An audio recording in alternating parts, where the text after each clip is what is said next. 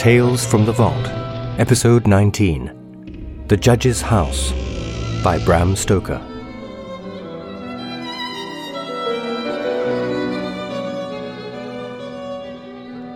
When the time for his examination drew near, Malcolm Malcolmson made up his mind to go somewhere to read by himself. He feared the attractions of the seaside, and also he feared completely rural isolation, for of old he knew its charms, and so he determined to find some unpretentious little town where there would be nothing to distract him. He refrained from asking questions from any of his friends, for he argued that each would recommend some place of which he had knowledge, and where he had already acquaintances. As Malcolmson wished to avoid friends, he had no wish to encumber himself with the attention of friends' friends, and so he determined to look out for a place for himself. He packed a portmanteau with some clothes and all the books he required, and then took ticket for the first name on the local timetable which he did not know. When, at the end of three hours' journey, he alighted at Benchurch, he felt satisfied that he had so far obliterated his tracks as to be sure of having a peaceful opportunity of pursuing his studies. He went straight to the one inn which the sleepy little place contained, and put up for the night. Benchurch was a market town, and once in three weeks was crowded to excess, but for the remainder of the twenty-one days it was as attractive as a desert. Malcolmson looked around the day after his arrival to try to find quarters more isolated than even so quiet an inn as the Good Traveller afforded. There was only one place which took his fancy, and it certainly satisfied his wildest ideas regarding quiet. In fact, quiet was not the proper word to apply to it. Desolation was the only term conveying any suitable idea of its isolation. It was an old, rambling, heavily built house of the Jacobean style, with heavy gables and windows, unusually small, and set higher than was customary in such houses, and was surrounded with a high brick wall, massively built. Indeed, on examination, it looked more like a fortified house than an ordinary dwelling. But all these things pleased Malcolmson. Here, he thought, is the very spot I have been looking for, and if I can get opportunity of using it, I shall be happy. His joy was increased when he realized beyond doubt that it was not at present inhabited. From the post office he got the name of the agent who was rarely surprised at the application to rent a part of the old house. Mr. Carnford, the local lawyer and agent, was a genial old gentleman, and frankly confessed his delight at anyone being willing to live in the house. To tell you the truth, said he, I should be only too happy, on behalf of the owners, to let anyone have the house rent free for a term of years, if only to accustom the people here to see it inhabited. It has been so long empty that some kind of absurd prejudice has grown up about it, and this can be best put down by its occupation, if only, he added with a sly glance at Malcolmson, by a scholar like yourself who wants its quiet for a time. Malcolmson thought it needless to ask the agent about the absurd prejudice. He knew he would get more information, if he should require it, on that subject from other quarters. He paid his three months' rent, got a receipt, and the name of an old woman who would probably undertake to do for him, and came away with the keys in his pocket. He then went to the landlady of the inn, who was a cheerful and most kindly person, and asked her advice as to such stores and provisions as he would be likely to require. She threw up her hands in amazement when he told her where he was going to settle himself. Not in the judge's house, she said, and grew pale as she spoke. He explained the locality of the house, saying that he did not know its name. When he had finished, she answered, Ay, sure enough, sure enough, the very place. It is the judge's house, sure enough. He asked her to tell him about the place, why so called, and what there was against it. She told him that it was so called locally because it had been many years before, how long she could not say, as she was herself from another part of the country, but she thought it must have been a hundred years or more, the abode of a judge who was held in great terror on account of his harsh sentences and his hostility to prisoners at the assizes. As to what there was against the house itself, she could not tell. She had often asked, but no one could inform her. But there was a general feeling that there was something, and for her own part, she would not take all the money in Drinkwater's bank and stay in the house an hour by herself. Then she apologized to Malcolmson for her disturbing talk. It is too bad of me, sir, and you, a young gentleman too, if you will pardon me saying it, going to live there all alone. If you were my boy, and you'll excuse me for saying it, you wouldn't sleep there a night, not if I had to go there myself and pull the big alarm bell that's on the roof. The good creature was so manifestly in earnest, and was so kindly in her intentions, that Malcolmson, although amused, was touched. He told her kindly how much he appreciated her interest in him, and added, But, my dear Mrs. Witham, indeed you need not be concerned about me. A man who is reading for the mathematical tripos has too much to think of to be disturbed by any of these mysterious somethings, and his work is of too exact and prosaic a kind to allow of his having any corner in his mind for mysteries of any kind. Harmonical progression, permutations and combinations, and elliptic functions have sufficient mysteries for me. Mrs. Witham kindly undertook to see after his commissions, and he went himself to look for the old woman who had been recommended to him. When he returned to the judge's house with her, after an interval of a couple of hours, he found Mrs. Witham herself waiting with several men and boys carrying parcels, and an upholsterer's man with a bed in a car, for she said, though tables and chairs might be all very well, a bed that hadn't been aired for mayhap fifty years was not proper for young bones to lie on. She was evidently curious to see the inside of the house, and though manifestly so afraid of the somethings that at the slightest sound she clutched on to Malcolmson, whom she never left for a moment, went over the whole place. After his examination of the house, Malcolmson decided to take up his abode in the great dining room, which was big enough to serve for all his requirements, and Mrs. Witham, with the aid of the charwoman, Mrs. Dempster, proceeded to arrange matters. When the hampers were brought in and unpacked, Malcolmson saw that, with much kind forethought, she had sent from her own kitchen sufficient provisions to last for a few days. Before going, she expressed all sorts of kind wishes, and at the door turned and said, And perhaps, sir, as the room is big and draughty, it might be well to have one of those big screens put round your bed at night, though, truth to tell, I would die myself if I were to be so shut in with all kinds of of things that put their heads round the sides or over the top and look on me. The image which she had called up was too much for her nerves, and she fled incontinently. Mrs. Dempster sniffed in a superior manner as the landlady disappeared, and remarked that for her own part she wasn't afraid of all the bogies in the kingdom. I'll tell you what it is, sir, she said. Bogies is all kinds and all sorts of things, except bogies. Rats and mice, and beetles, and creaky doors, and loose slates, and broken panes, and stiff drawer handles that stay out when you pull them, and then fall down in the middle of the night. Look at the wainscot of the room. It is old, hundreds of years old. Do you think there's no rats and beetles there? And do you imagine, sir, that you won't see none of them? Rats is bogies, I tell you, and bogies is rats, and don't you get to think anything else.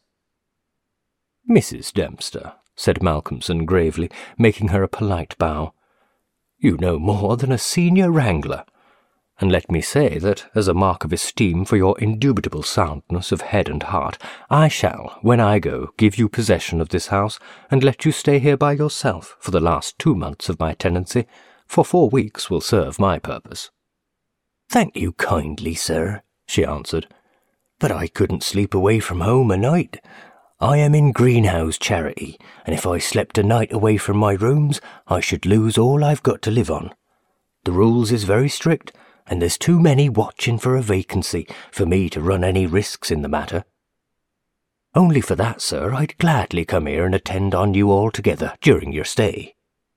My good woman, said Malcolmson hastily, I have come here on purpose to obtain solitude, and believe me that I am grateful to the late Greenhow for having so organized his admirable charity, whatever it is, that I am perforce denied the opportunity of suffering from such a form of temptation. St. Anthony himself could not be more rigid on the point. The old woman laughed harshly. Ah, you young gentlemen, she said. You don't fear for naught and belike you'll get all the solitude you want here. She set to work with her cleaning, and by nightfall, when Malcolmson returned from his walk, he always had one of his books to study as he walked, he found the room swept and tidied, a fire burning in the old hearth, the lamp lit, and the table spread for supper, with Mrs. Witham's excellent fare. This is comfort indeed, he said, as he rubbed his hands when he had finished his supper and lifted the tray to the other end of the great oak dining table, he got out his books again, put fresh wood on the fire, trimmed his lamp, and set himself down to a spell of real hard work. He went on without pause till about eleven o'clock, when he knocked off for a bit to fix his fire and lamp and to make himself a cup of tea. He had always been a tea drinker, and during his college life had sat late at work and had taken tea late. The rest was a great luxury to him, and he enjoyed it with a sense of delicious, voluptuous ease. The renewed fire leapt and sparkled and threw quaint shadows through the great old room, and as he sipped his hot tea, he revelled in the sense of isolation from his kind. Then it was that he began to notice, for the first time, what a noise the rats were making. Surely, he thought, they cannot have been at it all the time I was reading. Had they been, I must have noticed it. Presently, when the noise increased, he satisfied himself that it was really new. It was evident that at first the rats had been frightened at the presence of a stranger and the light of the fire and lamp, but that as time went on they had grown bolder and were now disporting themselves as was their wont. How busy they were! And hark to the strange noises. Up and down behind the old wainscot, over the ceiling and under the floor they raced and gnawed and scratched. Malcolmson smiled to himself as he recalled to mind the saying of Mrs. Dempster. Bogies is rats, and rats is bogies. The tea began to have its effect of intellectual and nervous stimulus. He saw with joy another long spell of work to be done before the night was past, and in the sense of security which it gave him, he allowed himself the luxury of a good look round the room. He took his lamp in one hand and went all around, wondering that so quaint and beautiful an old house had been so long neglected. The carving of the oak on the panels of the wainscot was fine, and on and round the doors and windows it was beautiful and of rare merit. There were some old pictures on the walls, but they were coated so thick with dust and dirt that he could not distinguish any detail of them, though he held his lamp as high as he could over his head. Here and there, as he went round, he saw some crack or hole blocked for a moment by the face of a rat, with its bright eyes glittering in the light. But in an instant it was gone, and a squeak and a scamper followed. The thing that most struck him, however, was the rope of the great alarm bell on the roof, which hung down in a corner of the room on the right-hand side of the fireplace. He pulled up close to the hearth a great high-backed carved oak chair and sat down to his last cup of tea. When this was done, he made up the fire and went back to his work, sitting at the corner of the table, having the fire to his left. For a little while the rats disturbed him somewhat with their perpetual scampering, but he got accustomed to the noise, as one does to the ticking of a clock, or to the roar of moving water. And he became so immersed in his work that everything in the world, except the problem which he was trying to solve, passed away from him. He suddenly looked up. His problem was still unsolved, and there was in the air that sense of the hour before the dawn which is so dread to doubtful life. The noise of the rats had ceased. Indeed, it seemed to him that it must have ceased but lately, and that it was the sudden cessation which had disturbed him. The fire had fallen low, but still it threw out a deep red glow. As he looked, he started in spite of his sang-froid. There, on the great high-backed carved oak chair by the right side of the fireplace, sat an enormous rat, steadily glaring at him with baleful eyes. He made a motion to it as though to hunt it away, but it did not stir. Then he made the motion of throwing something. Still it did not stir, but it showed its great white teeth angrily, and its cruel eyes shone in the lamplight with an added vindictiveness. Malcolmson felt amazed, and seizing the poker from the hearth, ran at it to kill it. Before, however, he could strike it, the rat, with a squeak that sounded like the concentration of hate, jumped upon the floor and, running up the rope of the alarm bell, disappeared in the darkness beyond the range of the green-shaded lamp. Instantly, strange to say, the noisy scampering of the rats in the wainscot began again. By this time, Malcolmson's mind was quite off the problem, and as a shrill cock-crow outside told him of the approach of morning, he went to bed and to sleep. He slept so sound that he was not even waked by Mrs. Dempster coming in to make up his room. It was only when she had tidied up the place and got his breakfast ready and tapped on the screen which closed in his bed that he woke. He was a little tired still after his night's hard work, but a strong cup of tea soon freshened him up, and taking his book, he went out for his morning walk, bringing with him a few sandwiches lest he should not care to return till dinner time.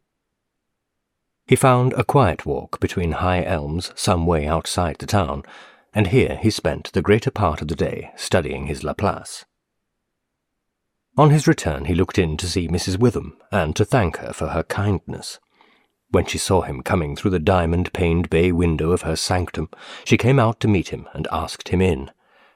She looked at him searchingly and shook her head as she said, You must not overdo it, sir.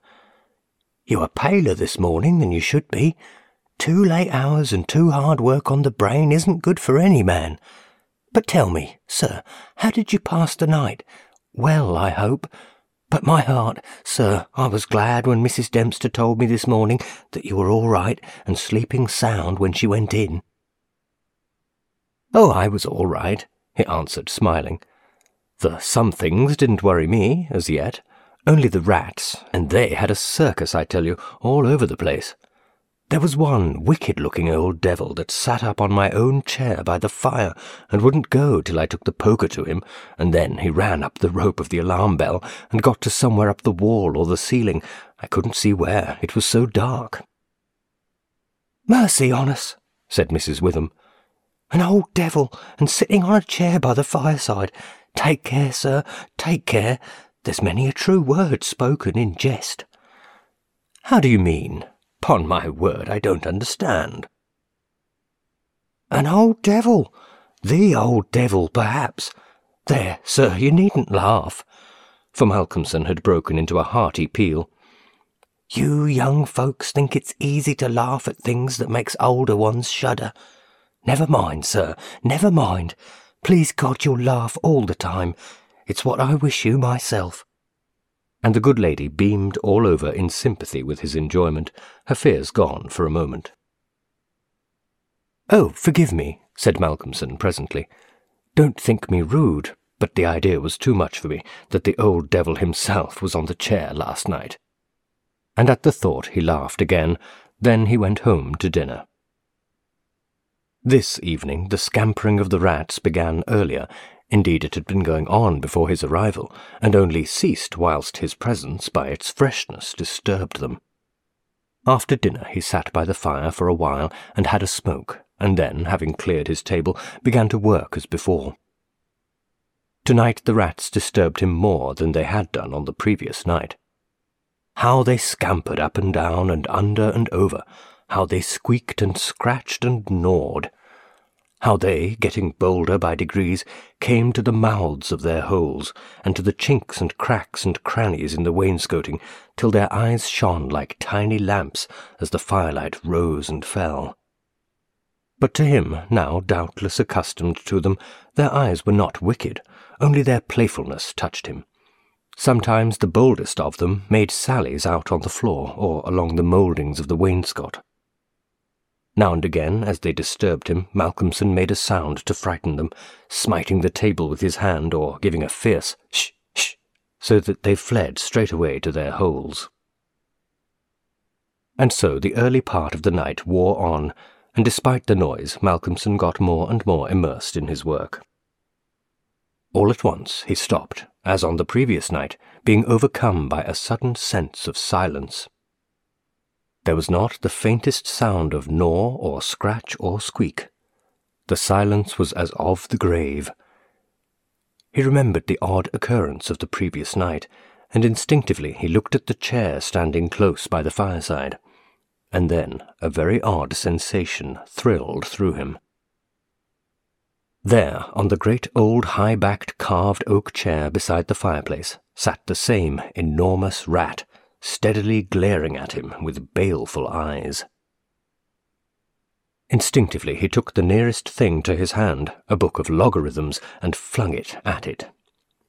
The book was badly aimed, and the rat did not stir, so again the poker performance of the previous night was repeated, and again the rat, being closely pursued, fled up the rope of the alarm bell. Strangely, too, the departure of this rat was instantly followed by the renewal of the noise made by the general rat community. On this occasion, as on the previous one, Malcolmson could not see at what part of the room the rat disappeared, for the green shade of his lamp left the upper part of the room in darkness, and the fire had burned low. On looking at his watch, he found it was close on midnight, and, not sorry for the divertissement, he made up his fire and made himself his nightly pot of tea. He had got through a good spell of work and thought himself entitled to a cigarette, and so he sat on the great oak chair before the fire and enjoyed it. Whilst smoking, he began to think that he would like to know where the rat disappeared to, for he had certain ideas for the morrow not entirely disconnected with a rat trap. Accordingly, he lit another lamp and placed it so that it would shine well into the right-hand corner of the wall by the fireplace. Then he got all the books he had with him and placed them handy to throw at the vermin. Finally, he lifted the rope of the alarm bell and placed the end of it on the table, fixing the extreme end under the lamp. As he handled it, he could not help noticing how pliable it was, especially for so strong a rope, and one not in use. You could hang a man with it, he thought to himself. When his preparations were made, he looked around and said complacently, There now, my friend, I think we shall learn something of you this time. He began his work again, and though, as before, somewhat disturbed at first by the noise of the rats, soon lost himself in his propositions and problems. Again he was called to his immediate surroundings, suddenly, this time it might not have been the sudden silence only which took his attention. There was a slight movement of the rope, and the lamp moved. Without stirring, he looked to see if his pile of books was within range, and then cast his eye along the rope. As he looked, he saw the great rat drop from the rope on the oak armchair and sit there, glaring at him. He raised a book in his right hand and, taking careful aim, flung it at the rat. The latter, with a quick movement, sprang aside and dodged the missile.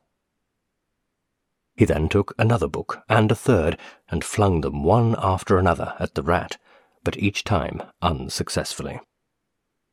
At last, as he stood with a book poised in his hand to throw, the rat squeaked and seemed afraid.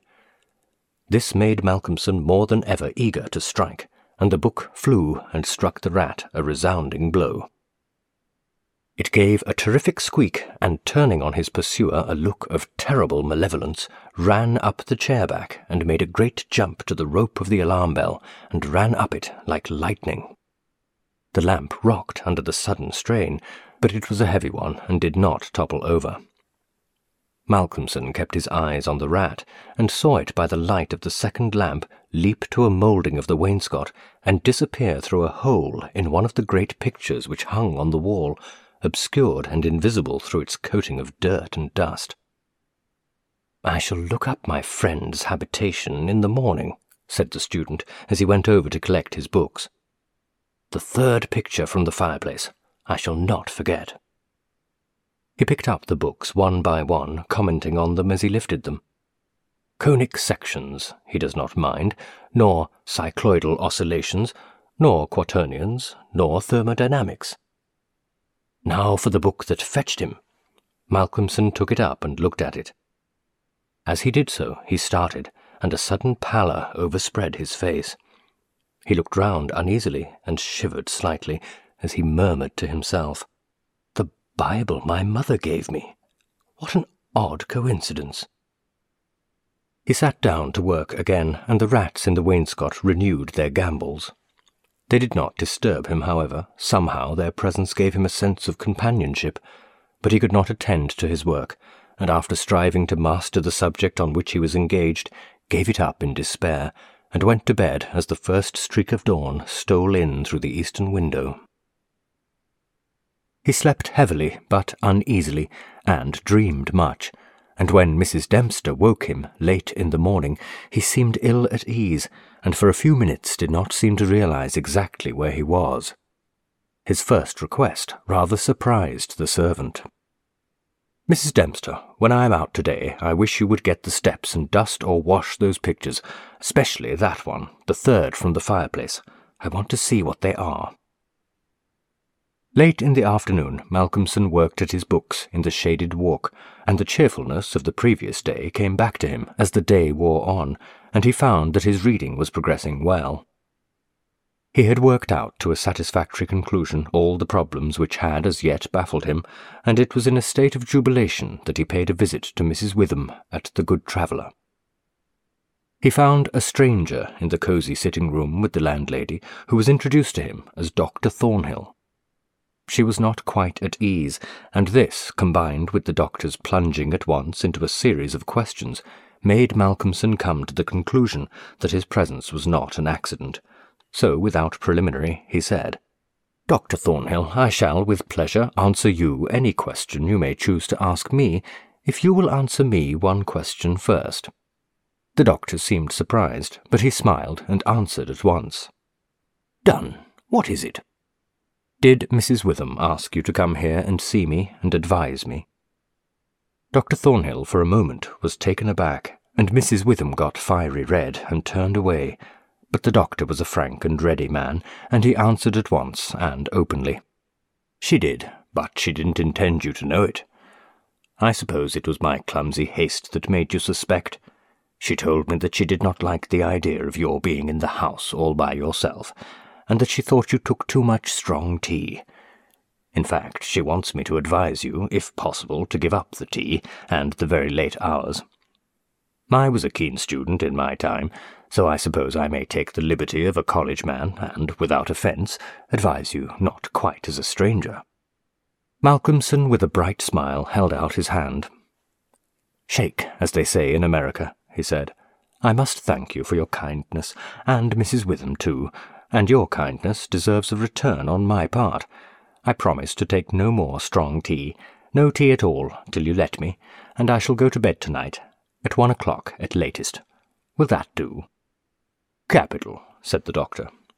Now tell us all that you noticed in the old house. And so Malcolmson then and there told in minute detail all that had happened in the last two nights.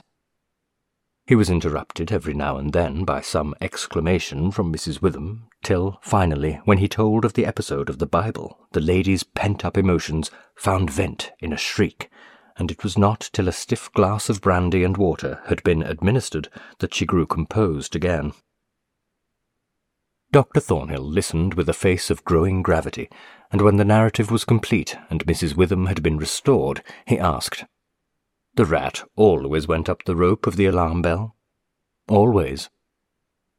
I suppose you know, said the doctor after a pause, what the rope is. No, it is, said the doctor slowly, the very rope which the hangman used for all the victims of the judge's judicial rancour. Here he was interrupted by another scream from Mrs. Witham, and steps had to be taken for her recovery. Malcolmson, having looked at his watch and found that it was close to his dinner hour, had gone home before her complete recovery.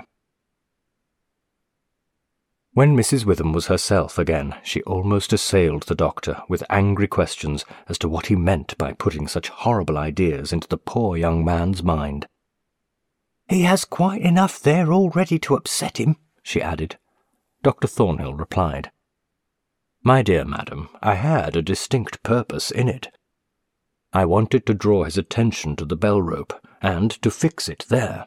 It may be that he is in a highly overwrought state, and has been studying too much, although I am bound to say that he seems as sound and healthy a young man, mentally and bodily, as ever I saw. But then the rats, and that suggestion of the devil. The doctor shook his head and went on. I would have offered to go and stay the first night with him, but that I felt sure it would have been a cause of offence. He may get in the night some strange fright or hallucination, and if he does, I want him to pull that rope. All alone as he is, it will give us warning, and we may reach him in time to be of service. I shall be sitting up pretty late tonight, and shall keep my ears open. Don't be alarmed if Benchurch gets a surprise before morning. Oh, Doctor, what do you mean? What do you mean? I mean this that possibly, nay, more probably, we shall hear the great alarm bell from the judge's house tonight and the doctor made about as effective an exit as could be thought of. When Malcolmson arrived home, he found that it was a little after his usual time, and Mrs. Dempster had gone away. The rules of Greenhow's charity were not to be neglected. He was glad to see that the place was bright and tidy, with a cheerful fire and well trimmed lamp. The evening was colder than might have been expected in April, and a heavy wind was blowing with such rapidly increasing strength that there was every promise of a storm during the night. For a few minutes after his entrance, the noise of the rats ceased, but as soon as they became accustomed to his presence, they began again. He was glad to hear them, for he felt once more the feeling of companionship in their noise, and his mind ran back to the strange fact that they only ceased to manifest themselves when that other, the great rat with the baleful eyes, came upon the scene. The reading lamp only was lit, and its green shade kept the ceiling and the upper part of the room in darkness, so that the cheerful light from the hearth, spreading over the floor and shining on the white cloth laid over the end of the table, was warm and cheery. Malcolmson sat down to his dinner with a good appetite and a buoyant spirit. After his dinner and a cigarette, he sat steadily down to work, determined not to let anything disturb him, for he remembered his promise to the doctor, and made up his mind to make the best of the time at his disposal. For an hour or so he worked all right, and then his thoughts began to wander from his books. The actual circumstances around him, the calls on his physical attention, and his nervous susceptibility were not to be denied. By this time the wind had become a gale, and the gale a storm. The old house, solid though it was, seemed to shake to its foundations, and the storm roared and raged through its many chimneys and its queer old gables, producing strange, unearthly sounds in the empty rooms and corridors. Even the great alarm bell on the roof must have felt the force of the wind, for the rope rose and fell slightly, as though the bell were moved a little from time to time, and the limber rope fell on the oak floor with a hard and hollow sound. As Malcolmson listened to it, he bethought himself of the doctor's words. It is the rope which the hangman used for the victims of the judge's judicial rancour and he went over to the corner of the fireplace and took it in his hand to look at it. There seemed a sort of deadly interest in it, and as he stood there he lost himself for a moment in speculation as to who these victims were, and the grim wish of the judge to have such a ghastly relic under his eyes. As he stood there, the swaying of the bell on the roof still lifted the rope now and again, but presently there came a new sensation, a sort of tremor in the rope, as though something was moving along it. Looking up instinctively, Malcolmson saw the great rat coming slowly down towards him, glaring at him steadily. He dropped the rope and started back with a muttered curse, and the rat, turning, ran up the rope again and disappeared. And at the same instant, Malcolmson became conscious that the noise of the rats, which had ceased for a while, began again. All this set him thinking, and it occurred to him that he had not investigated the lair of the rat or looked at the pictures as he had intended. He lit the other lamp without the shade, and, holding it up, went and stood opposite the third picture from the fireplace, on the right-hand side, where he had seen the rat disappear on the previous night. At the first glance, he started back so suddenly that he almost dropped the lamp, and a deadly pallor overspread his face. His knees shook, and the heavy drops of sweat came on his forehead, and he trembled like an aspen. But he was young and plucky, and pulled himself together, and after the pause of a few seconds stepped forward again, raised the lamp, and examined the picture which had been dusted and washed, and now stood out clearly. It was of a judge dressed in his robes of scarlet and ermine, his face was strong and merciless, evil, crafty and vindictive, with a sensual mouth, hooked nose of ruddy colour, and shaped like the beak of a bird of prey. The rest of his face was of a cadaverous colour. The eyes were of peculiar brilliance, with a terribly malignant expression. As he looked at them, Malcolmson grew cold, for he saw there the very counterpart of the eyes of the great rat. The lamp almost fell from his hand. He saw the rat with its baleful eyes peering out through the hole in the corner of the picture, and noted the sudden cessation of the noise of the other rats. However, he pulled himself together and went on with his examination of the picture. The judge was seated in a great high backed carved oak chair on the right hand side of a great stone fireplace where, in the corner, a rope hung down from the ceiling, its end lying coiled on the floor. With a feeling of something like horror, Malcolmson recognized the scene of the room as it stood, and gazed around him in an awestruck manner, as though he expected to find some strange presence behind him. Then he looked over to the corner of the fireplace, and with a loud cry, he let the lamp fall from his hand. There, in the judge's armchair, with the rope hanging behind, sat the rat with the judge's baleful eyes, now intensified and with a fiendish leer. Save for the howling of the storm without, there was silence. The fallen lamp recalled Malcolmson to himself. Fortunately, it was of metal, and so the oil was not spilt. However, the practical need of attending to it settled at once his nervous apprehensions. When he had turned it out, he wiped his brow and thought for a moment.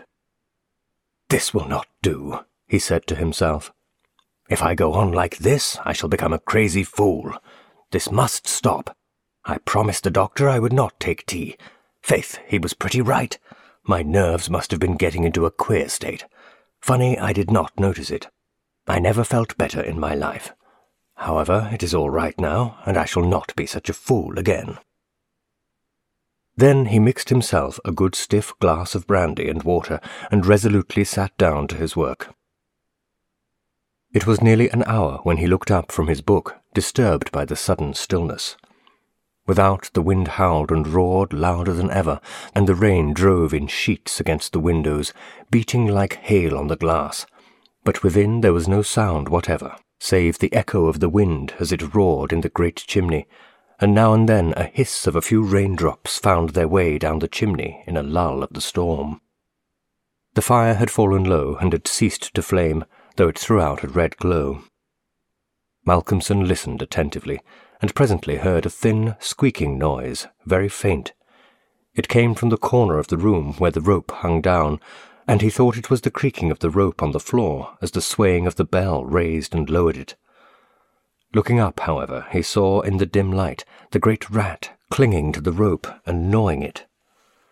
The rope was already nearly gnawed through. He could see the lighter colour where the strands were laid bare. As he looked, the job was completed, and the severed end of the rope fell clattering on the oaken floor, whilst for an instant the great rat remained like a knob or tassel at the end of the rope, which now began to sway to and fro.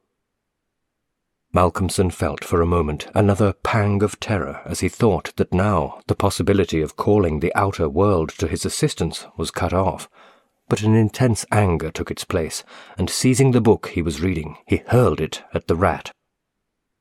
The blow was well aimed, but before the missile could reach him, the rat dropped off and struck the floor with a soft thud. Malcolmson instantly rushed over towards him, but it darted away and disappeared in the darkness of the shadows of the room. Malcolmson felt that his work was over for the night, and determined then and there to vary the monotony of the proceedings by a hunt for the rat, and took off the green shade of the lamp so as to ensure a wider spreading light. As he did so, the gloom of the upper part of the room was relieved, and in the new flood of light, great by comparison with the previous darkness, the pictures on the wall stood out boldly. From where he stood, Malcolmson saw right opposite to him the third picture on the wall from the right of the fireplace. He rubbed his eyes in surprise, and then a great fear began to come upon him. In the centre of the picture was a great irregular patch of brown canvas, as fresh as when it was stretched upon the frame.